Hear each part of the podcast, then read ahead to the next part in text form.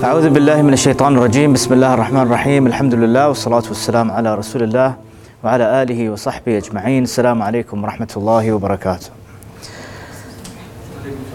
So Alhamdulillah today I want to talk about the introductory ayat of Surah Al-Mu'minun which is uh, known as the Surah of the Believers and it starts off with six descriptions of who the believers are.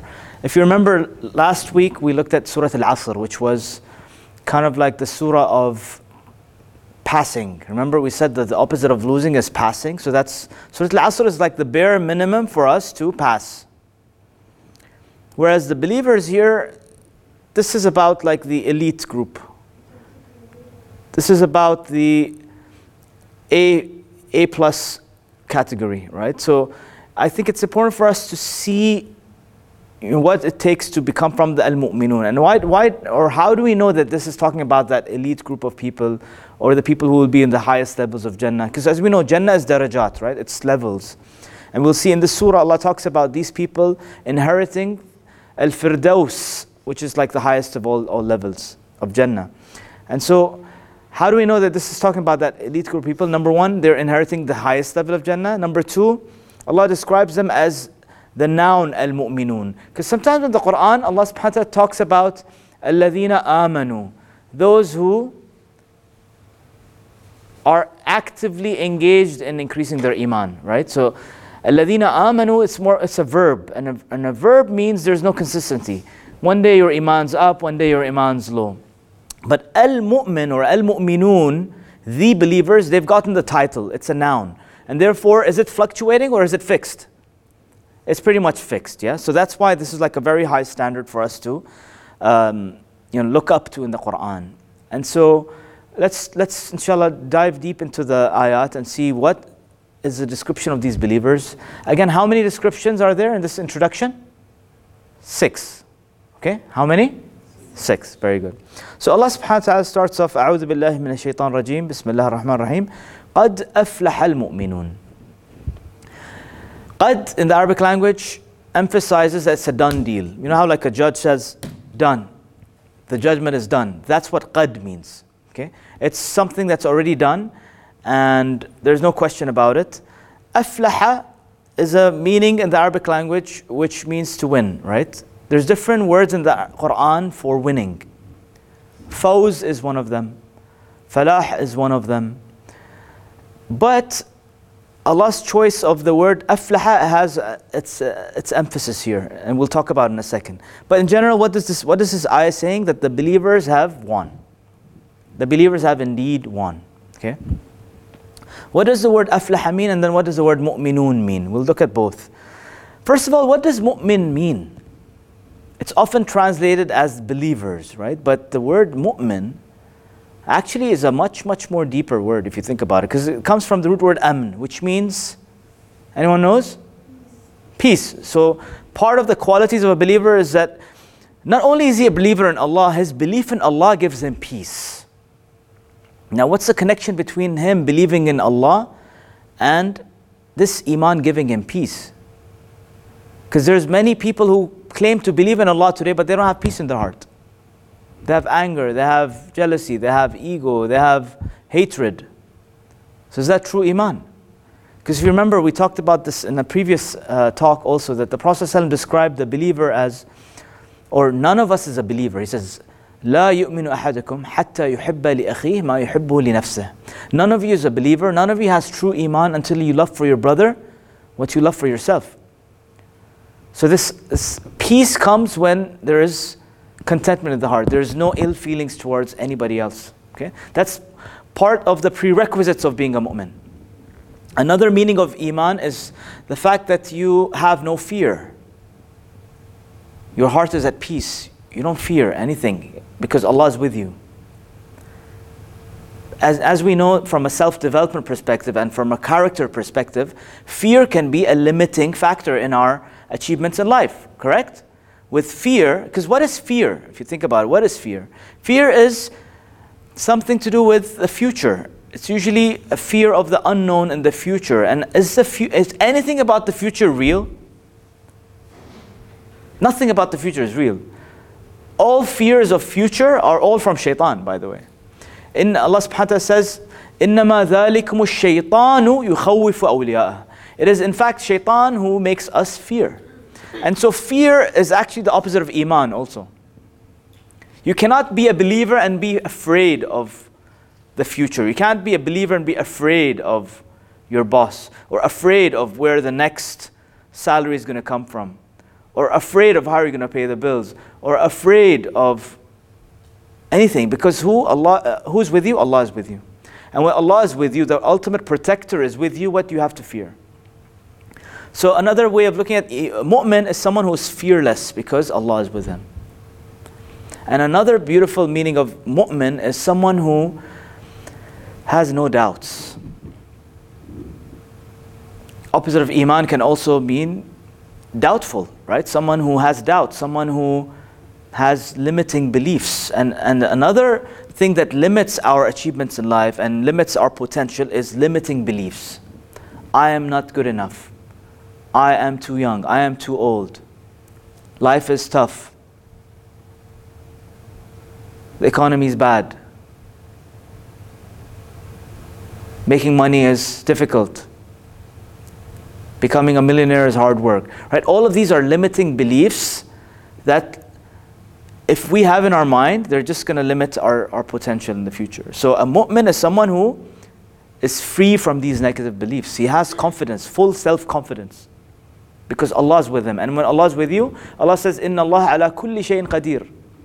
Allah is capable of everything.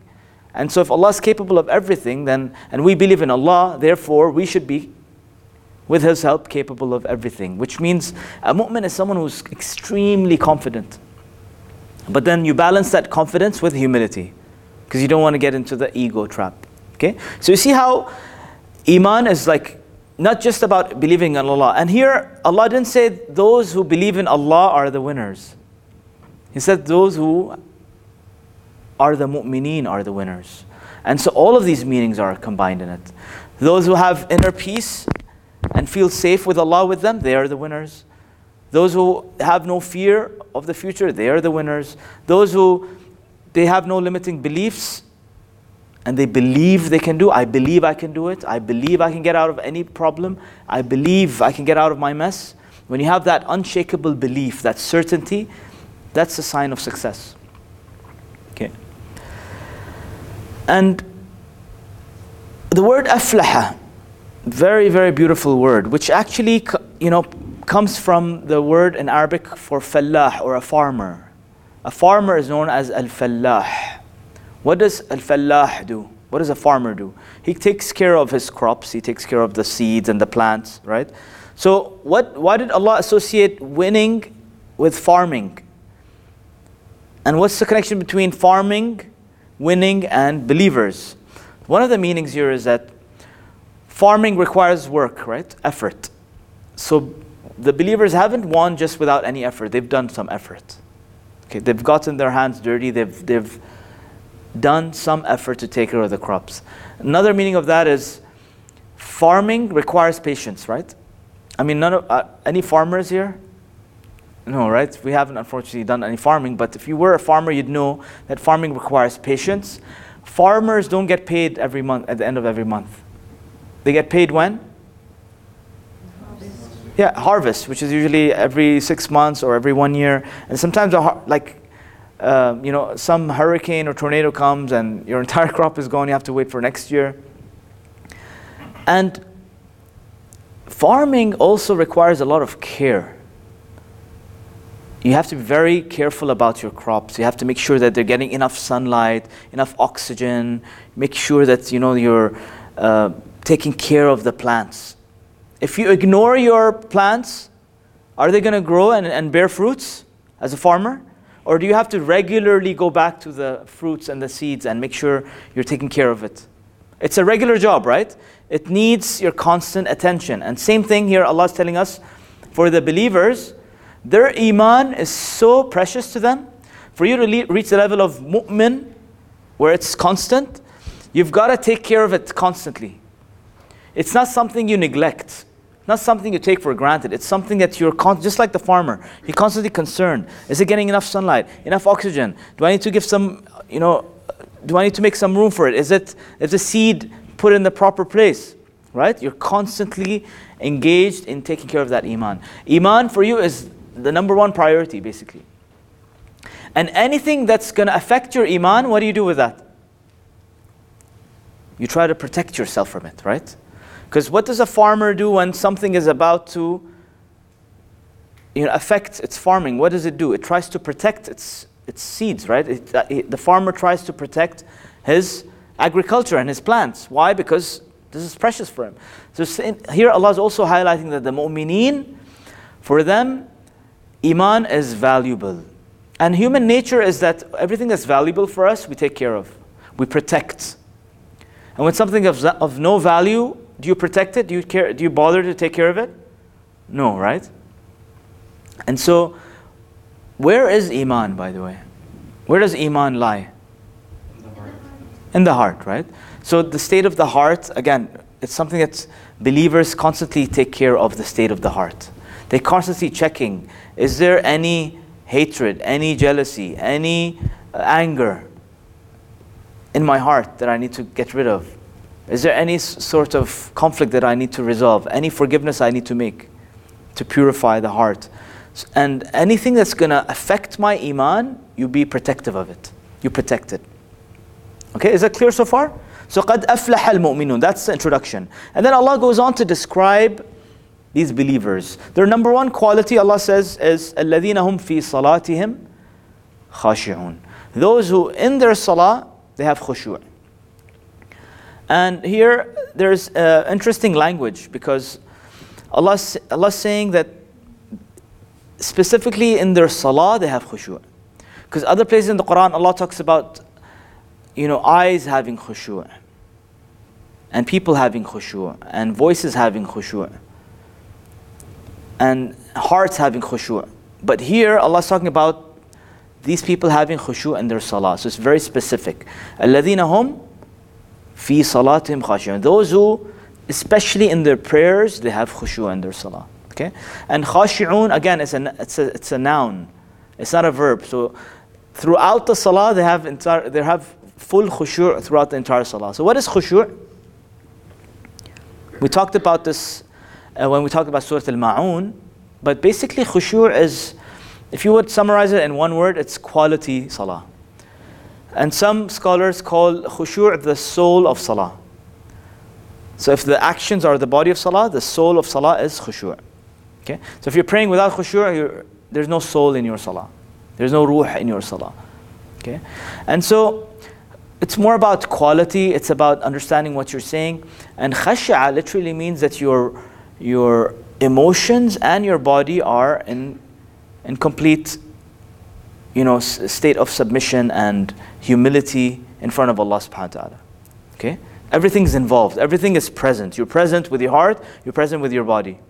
It's, it's showing in your face, it's showing in your body, and it's something internal that you feel. And if you remember, we did the salah workshop to help us with khushu'. Yeah? So number one quality, الَّذِينَ هُمْ فِي صَلَاتِهِمْ خَاشِعُونَ Why did Allah put this at the, at the first place? Yeah. Mm-hmm. So if you remember when we talked about salah, we talked about the, the idea that first of all we, we're praying five times a day, right? It's like that five times f- station where you're charging yourself. What are you recharging? What's the objective of salah? If you guys remember, أقم الصلاة لذكري. What's the objective of salah? Remem- remembrance of Allah subhanahu wa ta'ala. So when we remember Allah subhanahu wa ta'ala, this iman in our hearts revives. Our heart is supposed to get purified when we pray. So it's like that charge that we need constantly. Especially in our day and age where you know we're living in a society where a lot of things around you are, are there to decrease your iman.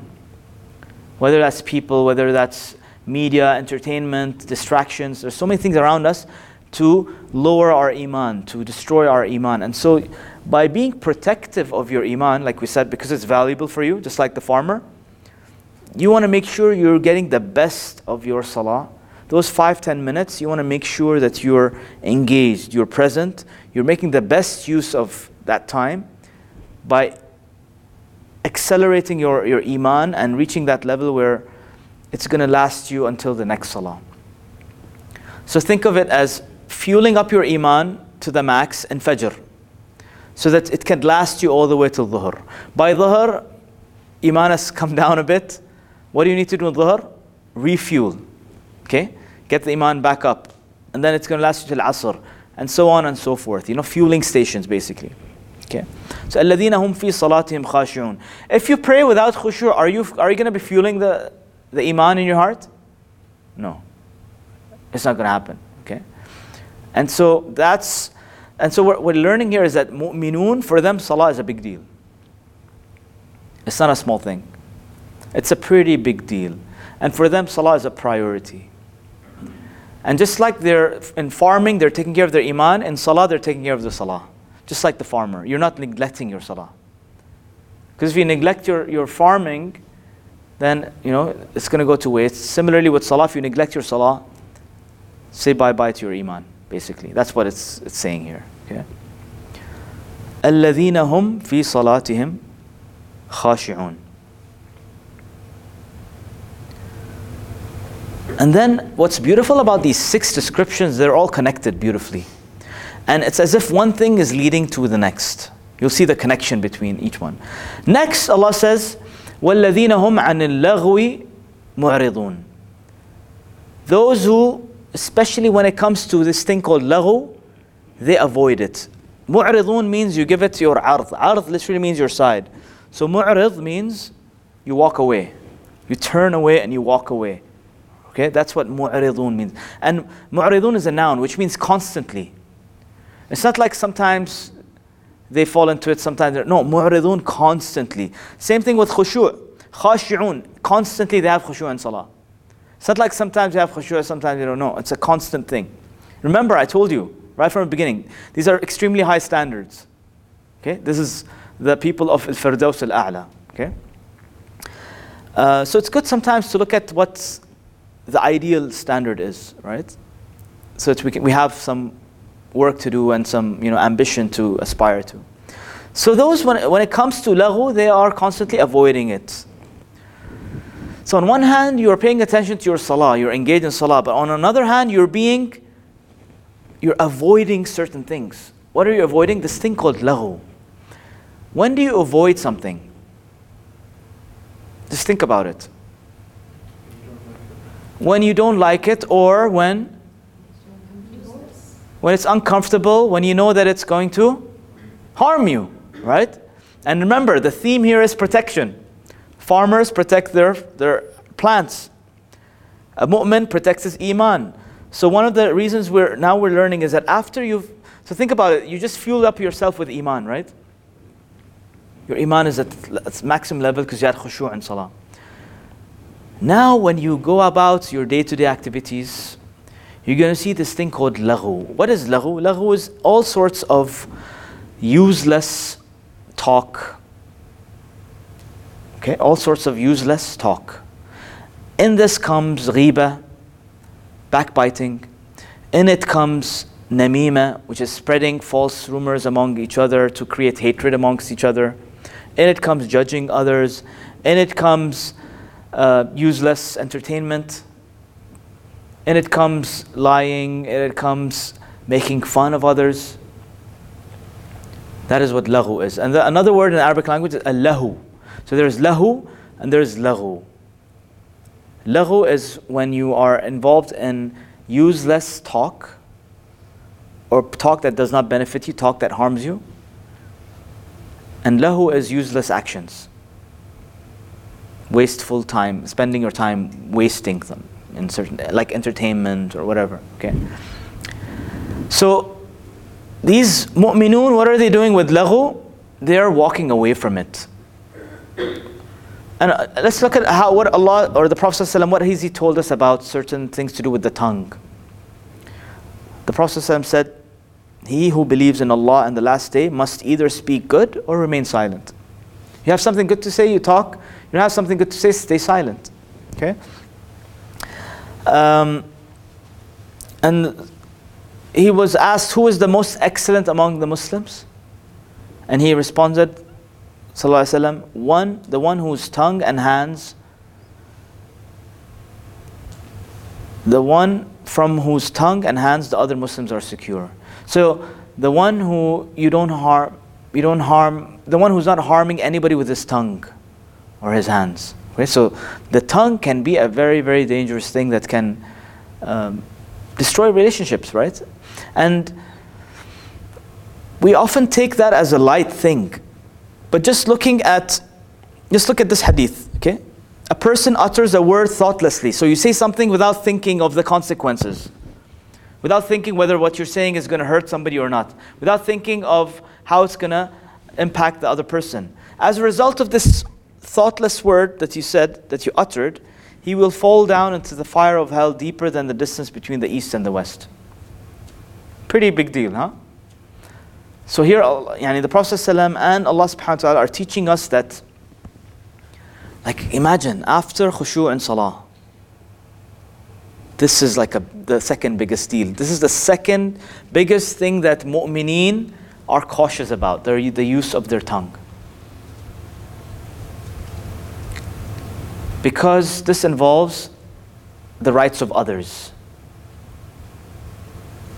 And, you know, in terms of like our, like the sins that we commit, you can look at it as two, two types of sins. One can be categorized as dhunub, sins that are between you and Allah. Like, for example, someone is not praying, someone's drinking alcohol, someone is committing zina, you know, a woman is not dressed modestly. Okay, things between you and Allah. You're not, nobody else is involved in it. Those are dhunub those can be replaced with uh, good deeds and you can do just simply do istighfar and tawbah and do a lot of good deeds they'll be wiped away easily. Why? Because allah is ghafoor he's rahim he's tawab he's al-afu. Allah's doors of mercy are always open and all you have to do is ask allah for you know forgiveness. Whereas so that what was that called? What was those type of sins called? Dhunub okay? Dhunub. And literally dhanab means the tail of an animal which is something that you're ashamed of, basically. Right? So then is something you commit between you and Allah and you get you become ashamed of it. Okay? It makes you feel guilty. Whereas the other type of sayyat, which is the more dangerous, according to the Quran, is when you take or, or violate the rights of others. And one of the most dangerous ways in which we can violate the rights of others is with our tongue. So we talked about backbiting, we talked about spreading, you know, false rumors, we talked about um, judging, okay? And this happens so casually. Like, you know, you go to a, a Pakistani majlis, what's the topic usually about? Like how corrupt the government is in Pakistan and how corrupt the leaders are. By the way, this is ghiba. And, and that kind of ghiba is happening at a national level so casually, right? Over pakora and samosa and jalebis. Talking about someone behind their back about something that's true that you would never say in front of their face. That's what ghiba is. Talking about someone behind their back about something that's true that you would never say to their face. So it's true, but you're talking about it. So the believers, what's their attitude towards all sorts of evil talk, all sorts of useless talk? Talk that's, you can call it negative talk, right? What do they do? They walk away. They don't want to get involved in any of that. You know why? Because sayyat, the way it works with sayyat is, you know, you if you're a person who's backbiting constantly, you're constantly judging others, you're constantly spreading uh, false rumors without verifying the news on WhatsApp, and you're constantly sharing news without verifying. You're obsessed with scandals, okay? Such a person, he's violating the rights of others. And when you violate the rights of others, guess what? You can do 10,000 istighfar. You can go to Umrah 10 times in a year and ask Allah for forgiveness. Is that enough? It's not enough because you violated someone else's right. And therefore, how do you compensate for that? Either by saying sorry to the person you violated, by, by settling the score with them, right? So if, like, say, for example, you steal money, that's also violating the rights of others. That's also a sayyi'ah. How do you make up for that? You, you go and pay back the money. You go and say, sorry, you, you, you, settle it, you settle the affair with them. And you ask them to forgive you. Not only Allah, they should be forgiving you. And until they forgive you, guess what?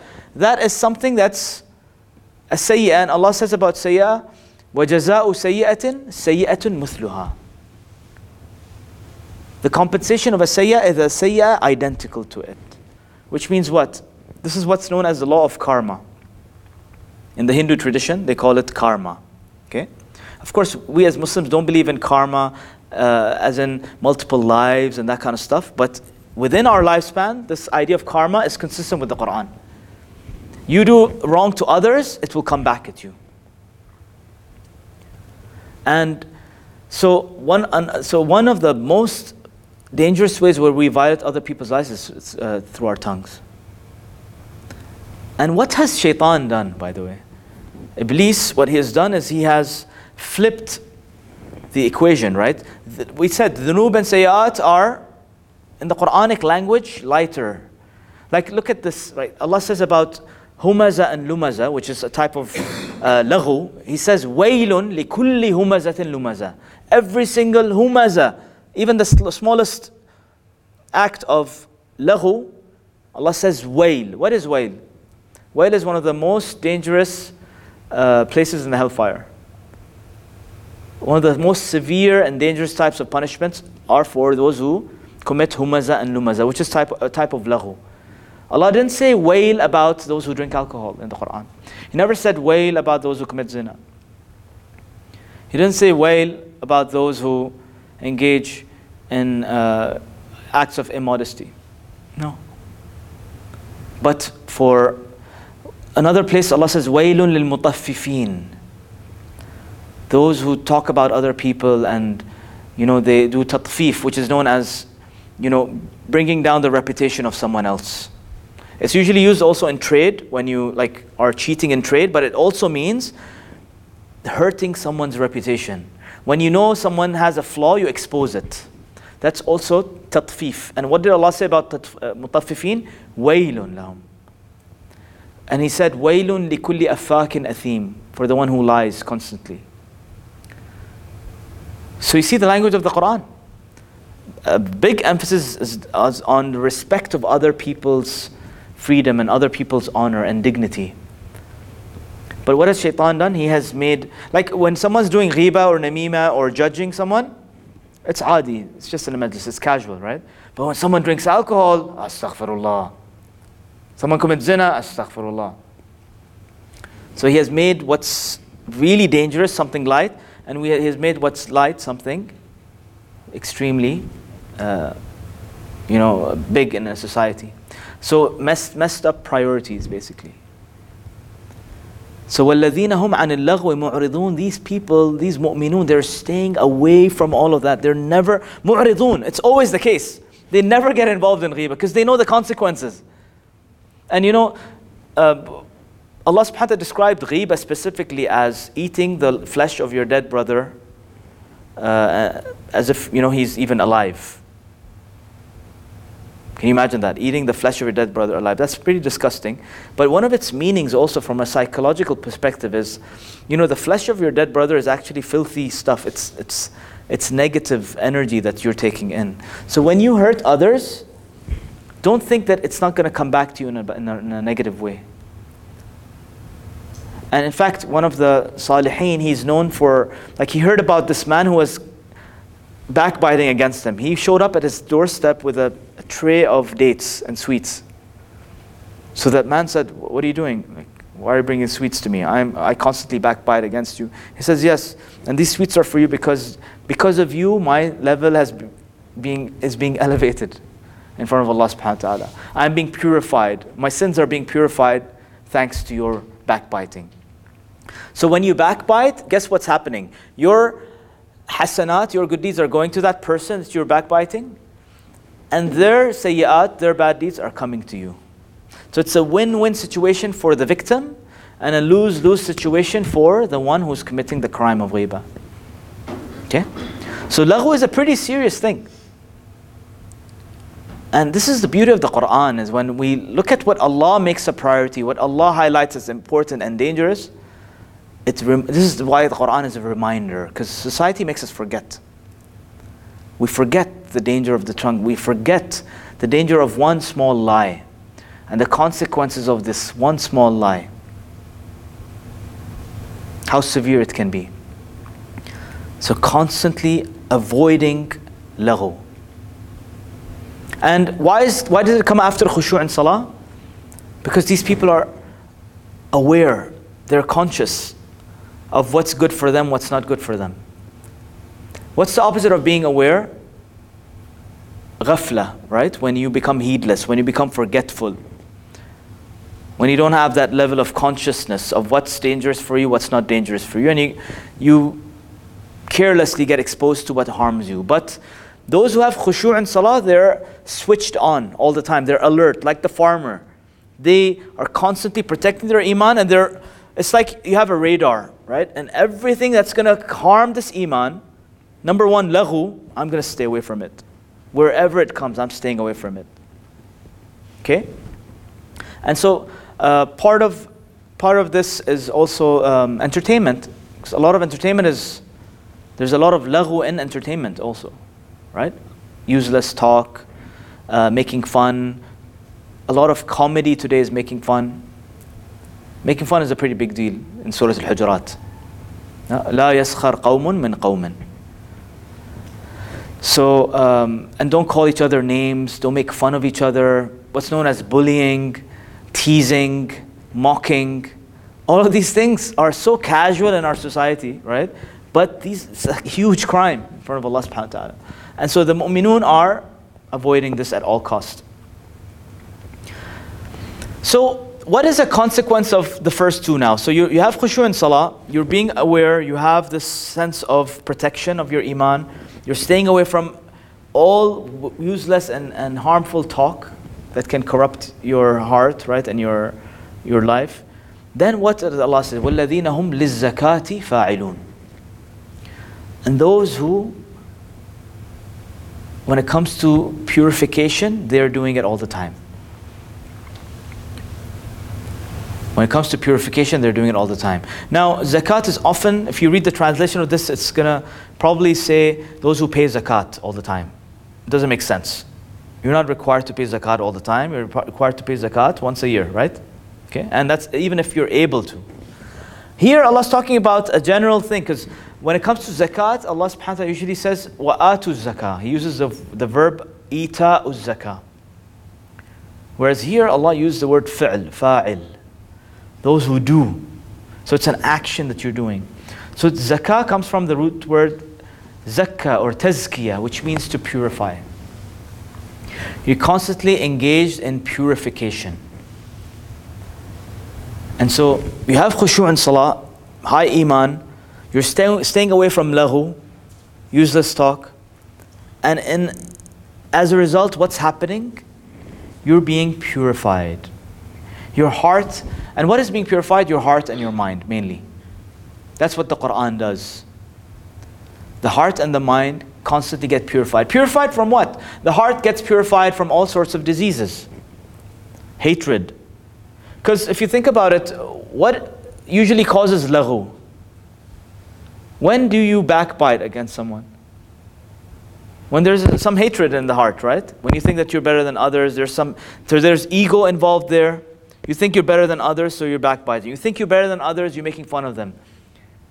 You think you're better than others, you're mocking them. You think you're better than others, you're judging them. So there's ego that needs to be purified, and there's hatred in the heart, there's jealousy, there's anger that needs to be cleansed also. So you see this, this like in every surah that we're reading, we come down to the same conclusion. It all comes down to a clean heart. It all comes down to purification. And you know, being a beginner student of the Quran, one of the you know recurring themes of the Quran is that one of its objectives, one of the ob- key objectives of Islam is purification Constant purification. Allah talks about this nafs of ours that constantly needs to be purified.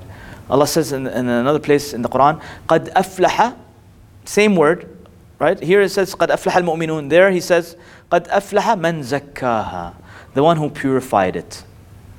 Purified what? The nafs. And then what does he say? And on its opposite, وَقَدْ خَابَ مَنْ دَسَّاهَا. And the one who suppresses the nafs, the one who doesn't care about the nafs, he has failed. He has been destroyed. So, this idea of tazkiyah, you're constantly fa'ilun, you're constantly concerned about cleansing your heart with forgiveness. Forgiveness is one of the biggest ways to cleanse the heart from anger and from grudges. And love, also, a big, big healer for the heart. Okay? These two, I would say, that are the top two forgiveness and love for all of humanity purification of the heart. And of course, for the mind, ego is the big one. Thinking you're better than others, I am better than him. Whether that's with your possessions, with your knowledge, with your status, with, you know, whatever it is. So, constant purification. And what does laghu do to the heart and the mind? What does laghu do to the heart and the mind?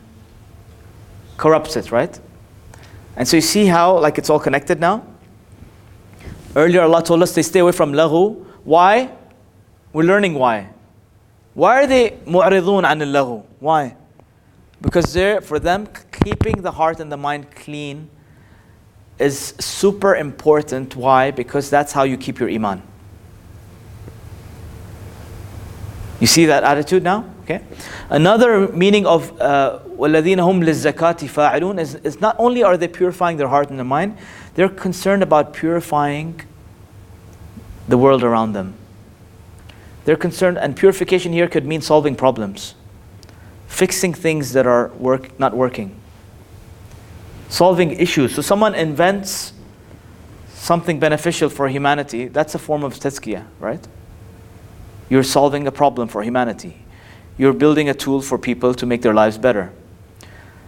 And so that's also part of being caring about this earth, being caring about, you know, humanity. And that's one of the objectives of uh, our creation, right? Allah created us as a khalifa on this earth to purify this earth. When Allah created Adam alayhi salam, look at the word, words that are really interesting. the angels, what did they say? They questioned Allah. They said, أَتَجْعَلُ فِيهَا مَنْ يُفْسِدُ فِيهَا وَيَسْفِكُ الدِّمَاء Ya Allah, are you going to create someone who's going to, you know, do fasad on this earth and spread bloodshed and corruption? While we, the angels are talking about themselves, while we, وَنَحْنُ نُسَبِّحُ بِحَمْدِكَ وَنُقَدِّسُ لَكَ While we praise you, we do tasbih of you, and we're constantly نُقَدِّسُ لَكَ What does taqdis mean? We constantly, you know, praise your purity and your perfection, and we're constantly engaged in purification. So it's as if when Allah created Adam, the angels questioned, Ya Allah, are we creating this, this human being who's in cause bloodshed and corruption? What did Allah respond to them? Allah said, I know what you don't know. Inni a'lamu ma la ta'lamun. So in other words, Allah is here is like between the lines saying there will be some people, some human beings these mu'mineen who will be purifying this earth. Yes, the majority will be corrupting this earth. Remember Surah Al-Asr? Majority are going to be, you know, making this, wor- this world more and more dirty, more and more filthy, more and more, you know, uh, corrupt. But my special group of believers, those minority, they will be cleaning up the mess. They will take it up upon themselves to clean up the corruption that's out there. And they will be interested in doing what's good and spreading good. They'll be interested in helping people, not just greed, but helping, adding value, benefiting. So you see, like values is a big part of this. Mu'minun have values. And, and purity is a value. Cleanliness is a value, right? When you want to help others, when you want to solve problems, it shows that you care, right? And corruption means you don't care. Corruption means you just care about yourself. Corruption is about greed. Whereas zakat, people of tazkiyah, they are constantly in service. They love serving others. They love adding value to others and helping others.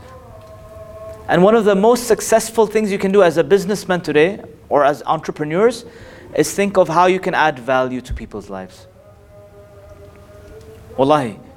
Even the West has figured this out now. It's not about starting a business to make money. No, it's about what value can I give to people. And if I give them the right value, they're going to pay me for it. And so look at your apps on your phone. Every single app out there is giving you a value. And the more value it gives you, the more downloads it gets. The more downloads it gets, the more money they make. How much value is Google Maps giving you? How much value is Uber giving you? How much value is WhatsApp and Facebook giving you? Connectivity, you know, and all of these conveniences. So this is all part of Islah actually. This is all part of Islah. And so it has nothing to do with religion or no. If you do good, you are a muslih. So وَالَّذِينَ هُمْ لِلزَّكَاةِ فَاعِلُونَ Those who are constantly engaged in tazkiyah, first of all, cleaning, up their own hearts and minds, cleaning up their relationships with others, right? We could also purify our relationships with others. We could purify the way we earn income. Maybe you're involved in haram income, so purify it also. Go back and see how you can clean it up. Purifying your habits. Now, Ramadan is coming up, the month of transforming your habits. Because, you know, in, in psychology, they say that, you know, when you repeat something 21 times in a row, right? Ramadan is 30 days. You repeat something 30 times, it becomes a habit. It becomes super easy to do. So Ramadan is the month of cleansing also, right? It's the month of getting rid of those habits that need to be cleansed and applying those new habits that you really want. Okay? And zakat could also mean, in, in reference to laghu, saying good things. When goodness comes out of your mouth, when good words come out of your mouth, uh, words of kindness, words of love, words of encouragement, words of you know care which is very difficult nowadays to hear, right? Words of kindness nowadays. Okay. So you see how the ideas are connecting? So what was the first quality? I forgot. What made the mu'mineen successful? خشوع and salah الذين هم في صلاتهم خاشعون and then والذين هم عن اللغو معرضون very good and then so those who constantly purify themselves Next, Allah subhanahu wa ta'ala talks about a really interesting uh, topic. But what's strange about this topic is that he, you know, the previous ayat was just one ayah, one ayah, one ayah, right? الذين هم في صلاتهم خاشعون one ayah والذين هم عن اللغو معرضون one ayah والذين هم للزكاة فاعلون one ayah Here he's talking about the same topic but three ayat. And the topic is guarding your private parts. Literally, I'm being very explicit. Okay? وَالَّذِينَ هُمْ لِفُرُوجِهِمْ حَافِظُونَ Those who are protectively guarding their private parts. Furuj in the Arabic language comes from farj, which means an opening. and so it is usually referred to in the Arabic language as your private parts. And then, so Allah says, وَالَّذِينَ هُمْ لِفُرُوجِهِمْ حَافِظُونَ So you are having, you have khushu in salah, you're staying away from useless talk. You're constantly purifying yourself. And then it's as if Allah is giving us an example of what is the biggest thing that can destroy your purification, which is this idea of attraction to the opposite gender and not guarding your private parts. This idea of shamelessness and being exposed to immorality. So Allah says, وَالَّذِينَ هُمْ لِفُرُوجِهِمْ حَافِظُونَ So uh, remember, the theme of the farmer is what? Protective. Protective, right? You're protective of who you hang out with. You know, you're doing i'rad to gatherings where there's laghu. You're doing i'rad of friends who do laghu. You're, you're doing i'rad of entertainment that has laghu. You're protecting yourself. Okay? Why? Because you want to purify yourself. And now what are you doing? You're being protective of your private parts. And then Allah says, there's an exception, of course, right? Illa ala azwajim. Of course, with your wives, except with your wives. Inshallah, you know, whatever is halal you can do. أو ما ملكت أيمانهم فإنهم غير ملمين. So, you know, um, back in the days they used to have wives as well as uh, what is known as um, slave women, right? Women that you basically uh, come under your, uh, what the right hand possesses, basically they call it, okay?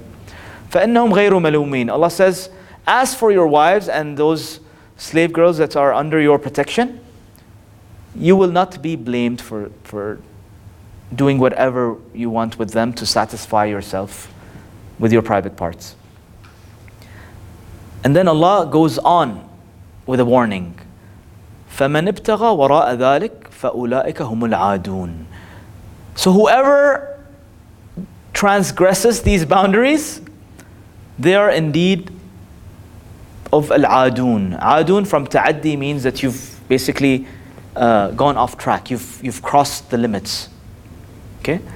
So now, this is obviously talking about the attraction between a male and a female outside of marriage. Okay? A, a haram relationship, basically. It's also talking about exposing yourself to shamelessness that can cause you to not guard your private parts. And we know that you know, the, the shameless industry today is a multi billion dollar industry.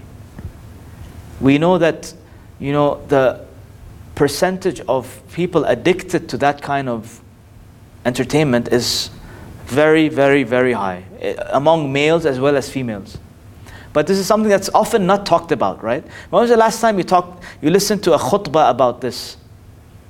Anyone? Can I see hands up? No, right? But Allah subhanahu wa ta'ala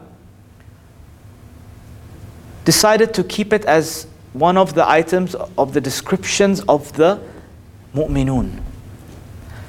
So can we censor this stuff out?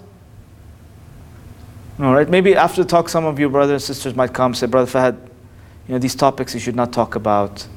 You know, it's inappropriate in this gathering. But excuse me, Allah is talking about these things. How can we censor it out? If Allah is talking about it, that means it's a pretty big deal. And this is quality number what? Number four, right? Okay. Quality number four. And how many ayat has Allah dedicated to this topic? Three ayat, not one. Why? Why? Importance. Extreme importance. And extreme danger. It's as if Allah is highlighting that this, you want to purify yourself, show me how you can purify your private parts.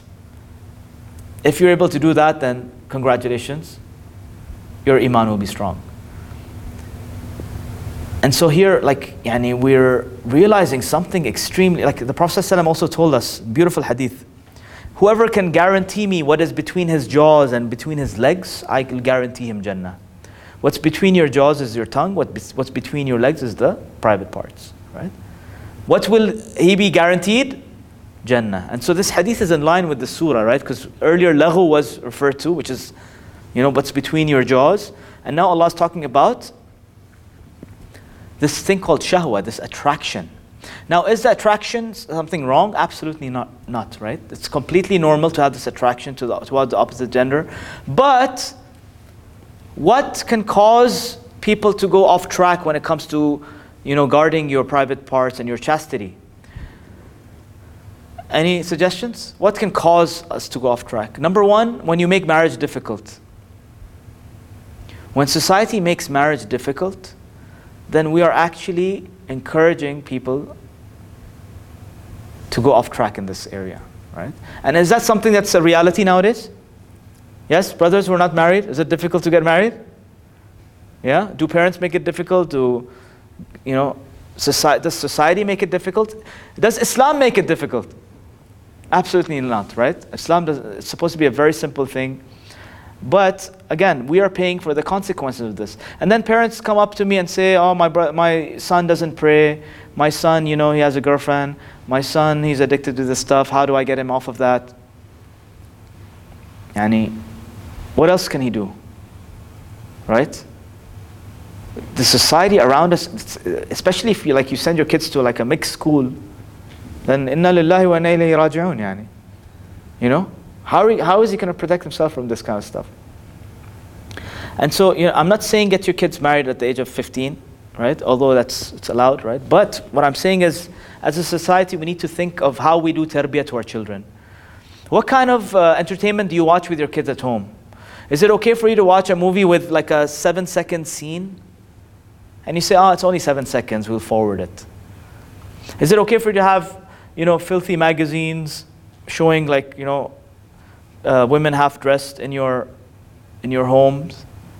Especially for the mothers, right? Fashion magazines. What kind of environment do you create in the house? What kind of clothes do your children wear? What kind of friends do they have? What kind of entertainment do they watch? What kind of schools you send your kids to? Honestly, makes a big difference, right? Okay? So, I know this is a huge topic, we can debate about this a lot, but what I'm saying is Allah is making protecting and guarding your private parts a big deal. So until we make it a big deal, Iman won't be a big deal in our lives. It's supposed to be a big deal. We're supposed to talk about this. We're supposed to think of solutions of how to solve this problem, how to tackle this issue. And, and parents, especially, you know. There's so many cases of, you know, a lot of wives come up to me and complain about their husbands being addicted to this stuff also. Okay? So part, part of that is also this idea of not being honest with your spouse and cheating and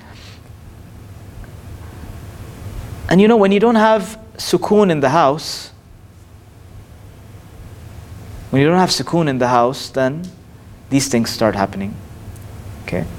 Because you know, what's, what's really beautiful about um, the ayat of siyam, okay? It's a small tangent, but really relative to this. Inshallah, we can talk about it in Ramadan. Allah goes on in Surah Al Baqarah talking about fasting, fasting, fasting, fasting, fasting, and then He ends the the paragraph of fasting with spending the night with your wives. Intimacy between the husband and the wife. And, and there's like three ayats dedicated to that in detail, very explicit language. Okay, about how you're supposed to be intimate with your wife when? In the nights of Ramadan. like we, we'd imagine that the nights of Ramadan are the nights for like you know tahajjud and Quran and dua Stay away from the wife. Astaghfirullah, you know, it's Ramadan. Let's work on our ibadah and khushu. No, the Quran actually tells the believers what they need to do during the nights of Ramadan. You know what you need to be doing for those of you who are married? You need to be super intimate and romantic with your wives. That's when you establish taqwa in Ramadan. So Ramadan is like that one month rejuvenation of the romance and intimacy between husband and wife. I'm not making this stuff up. Go read the ayat of Baqarah. Okay. And so, why am I saying this and how is it connected to this? Because if we don't, as, as men, as husbands and wives, if we don't take this relationship seriously and we don't satisfy each other, then guess what? This is what happens. This is what happens in society, and then there's destruction of Iman. So, you know, these are real topics that the Quran addresses, but we as a society, we just shy away from them and we think that it's, it's inappropriate to talk about them. But again, Allah chose three ayat. All the rest are one ayah, one ayah, one ayah. This is three ayat. And it's the center of this discussion.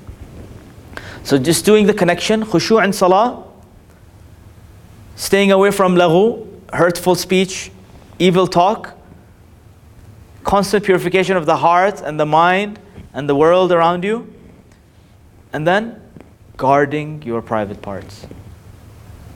Making sure that you're satisfying yourself in the right way, in the halal way, and, um, and enjoying your life in that area.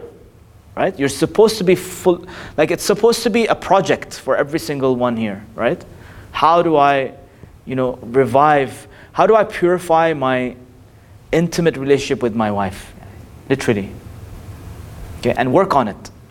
And if you're like if you're overweight, work on like losing weight and getting the six pack. For the sisters, work on looking good for your husband. Work on dressing uh, well, and husbands, work on dressing up for your wives also. Because if, if you're not going to dress up for your uh, husband, then the secretary at work is dressing up for your husband. Right?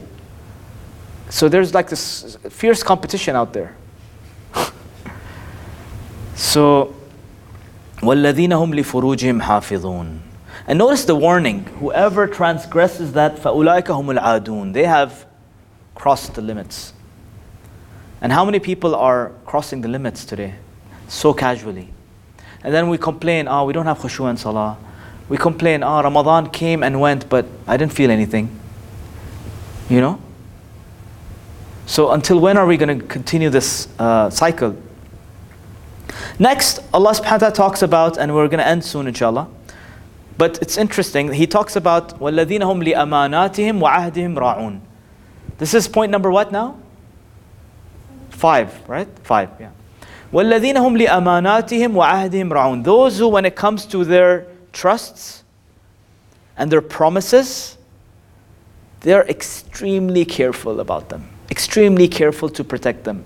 Ra'un comes from ra'i, which is literally a shepherd. Now, is the, is the job of a shepherd easy or difficult?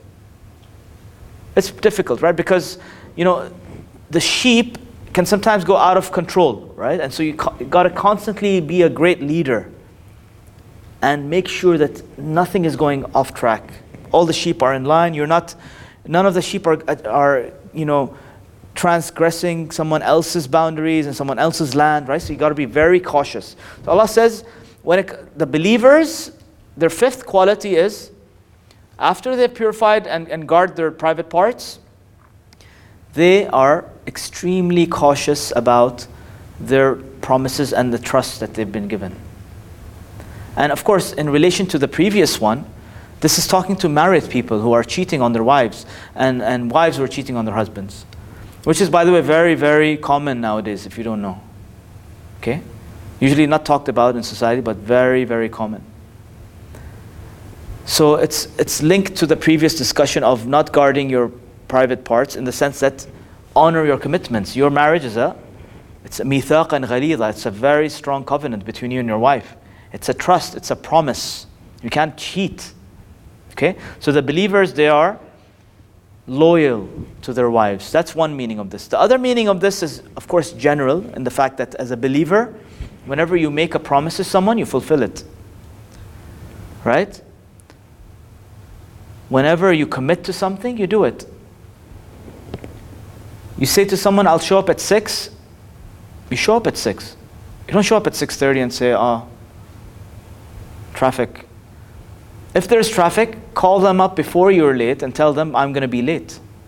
By the way, according to some ulama, you know, like small, these small promises that you break, let's say you, you tell someone, you, or you borrow a book from someone and you say, I'll give it back to you after a week. And you give it back after a year. According to some ulama, that is actually a kabira. You know, the sins, there's two types. There's minor sins, major sins. According to some ulama, which I agree to, is this is a major sin. Why? Because the Prophet said that there, the signs of a hypocrite are three. Whenever he speaks, he lies. Whenever he promises, he breaks his promise. Whenever he's entrusted with something, he breaks his trust. And a munafiq, as we know, is is it a, like a bad thing? Of course, it's worse than a kafir, yani, basically, right? In the Quran language, the munafiqun are in the lowest pits of the hellfire. So again, Look at the state of the Muslims today, right? Are we the most trusted people? Are, they the, are can we count on each other for business? Would you want to have a Muslim partner with you in business? Would you want to hire a Muslim employee? I talk to a lot of businessmen, and the answer is usually no. They're the least trusted. Okay, which is sad. Because at one point in time, we were the most trusted in society. Like I remember um, my friend telling me this example of he was uh, from a, in a Hindu city village, right, where there's uh, like the Muslims were a minority.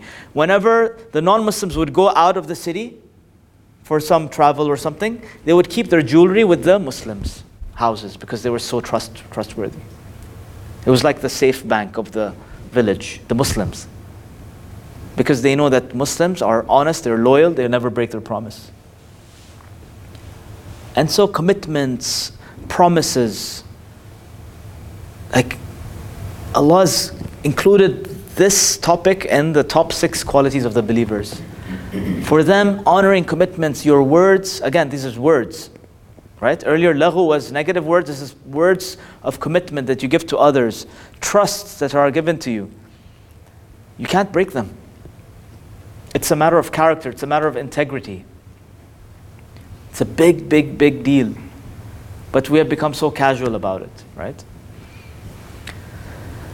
And then, of course, you know, when it comes to amana, our children are also amana, right? We are responsible for our children, so we will be asked about our children, and we should, you know, be responsible for what we do in terms of our, our relationships and our uh, commitments to our children in terms of giving them time, giving time to your wife, giving time to your parents. This is basically showing you different roles in your life that you have to fulfill, right? Balancing of roles.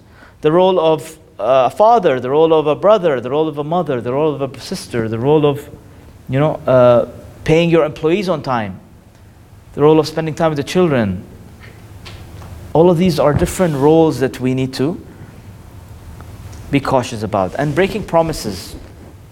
You know, big reminder from the Quran. If you can't fulfill a promise, just stay quiet. If you can't do it, just say, I can't do it. You know, sometimes like we try to be like Superman and we take on projects and responsibilities. Yeah, yeah, I can do it. Yeah, inshallah, I'll do it. I'll do it. I'll do it. I'll do it. And then you end up with a bunch of tasks to do and you're burdening yourself and then you're burning yourself out and you end up breaking promises. So the easy way out is say, sorry, I can't do it. It's not rude to say, sorry, I can't do it. Okay? It's not haram to say, sorry, I can't do it. Sorry, I'm busy. But it's haram to say, I can do it and you don't do it. Does it make sense? And then lastly, Allah subhanahu wa ta'ala again mentioned salah. Interesting, huh? The last quality is again about salah, but here Allah is talking about protecting the salawat. وَالَّذِينَ هُمْ عَلَى صَلَوَاتِهِمْ يُحَافِظُونَ And here, earlier, when it come to, came to khushu' and salah, salah was in the individual form, right? وَالَّذِينَ هُمْ فِي صَلَاتِهِمْ It was talking about one salah, they have khushu'. Because khushu' is an individual act. Here it's about salawatihim yuhafidhun. It has different meanings. One of the meanings is because we have multiple salawat throughout the day, so you are managing your day wisely. You're managing your time wisely. You are managing your day around salawat. Salahs are like the pillars of your day, and everything around it is secondary. So salah for you, the salawat, the five prayers, this also includes nawafil and all of that. You are protecting them. You Yuhafidun, you're constantly taking care of them. Okay? Another meaning of this is, you know, amongst your family. You're reminding your family to pray, you're reminding your children to pray, you're, you're, it's like creating this loop again of khushu and salah, right? That salah is a big deal in the family, in the community. You're going to jama'ah, you're involved with people, and you're bringing the, the spirit of salah back to life. And hopefully, this is going to connect with the initial discussion about khushu' and salah. So you see, it's like, it's like this beautiful pearl necklace that's, that's reconnecting. As you protect your salawat, then you are going to be focused on individually maintaining khushu' and salah. And the cycle continues. So let's do like a quick wrap up. What are the six qualities because I forgot all of them. قد أفلح المؤمنون الذين هم في صلاتهم خاشعون. Those have khushu in salah. Then والذين هم عن اللغو معرضون. Those who avoid all forms of evil talk. Okay? والذين هم Number three للزكاة فاعلون. Constant purification of the heart, the mind, the actions.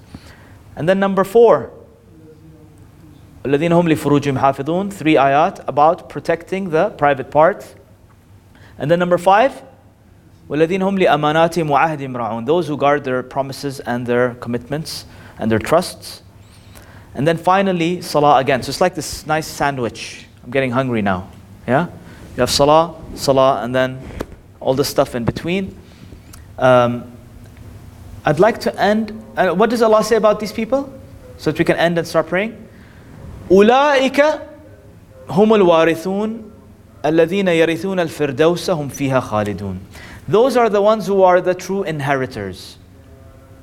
Now, when you inherit something, um, what does it signify? And it's been given to you, you deserve it, right? Someone wants you to have it. Just as if Allah is telling you that this is something that you deserve because of the acts that you've done. But what are you inheriting? الَّذِينَ يَرِثُونَ الْفِرْدَوْسِ هُمْ فِيهَا خَالِدُونَ Those who inherit the paradise, al-firdaus. Hum fiha khalidun. They will be in it forever. Now, one of the meaning of this, which you'll find in a lot of t- uh, translations, is they will be in the paradise of the hereafter forever. But another way of looking at it is khulud means eternal, right? So it could also mean even in this life. Their life, they're living their life in, in paradise on earth. Because khulud means forever, meaning now and then, in dunya as well as akhirah. So it's a big reminder for all of us that, you know, paradise on earth is possible. And it requires us to be aware of what Allah, what formula Allah gave us, right? Because Quran is guidance. You want to live on paradise on earth, this is the guidance. You follow it, you will experience paradise on earth. You don't follow it, who do we blame? If we don't follow it and we don't experience paradise on earth, who do we blame? Ourselves, yeah? Okay. So, lastly, I just want to show you how the structure of these uh, ayat are so beautifully uh, connected. Here, yani, this is supposed to make you appreciate not only the lessons behind this introduction of the surah, but how Allah says it, like the language, the layout of the, of the ayat. So, Allah started off with success, right? قَدْ أَفْلَحَ الْمُؤْمِنُونَ At the end, He tells us what the reward was. They, they win paradise, right? They inherit paradise. So, uh, section number one is connected with section number eight. Section number two talked about salah, khushu' and salah. Section number seven talked about protecting of salawat. Is there a connection there? Yeah, salah, right? Section number three talked about evil talk. And section number six talked about talk in terms of your commitments also. So the common theme there is talk, right? Because all your promises, all your commitments, your trust, is, these are all verbal agreements between you and others, right or no? So on one hand, there's laghu that you're staying away from. On the other hand, there's talk that you're being very protective of. You're, you're taking it very seriously. And then number four was about purification, and number five was an example of the ultimate purification in the surah. And you see how the, the topic of the furuj and guarding the private parts is at the center. It's as if this is like the, the climax, right? This is the patty of the whole burger.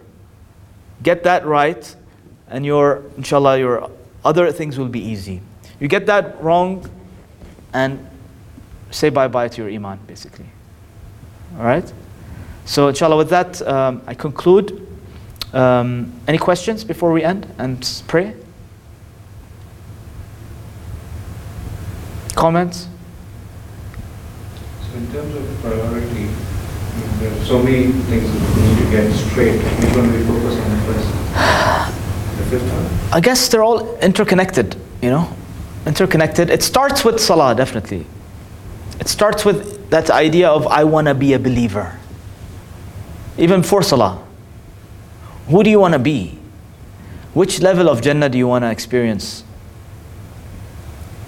Right? What's your motivation? What's your goal? Hmm? Inshallah, Jannah Firdaus, inshallah, all of us, yeah? But then again, there's the action as part of it, inshallah. So may Allah, inshallah, make us of those who inherit the Firdaus al-A'la, inshallah, yeah? In this world and in the next. جزاكم الله خير السلام عليكم ورحمة الله وبركاته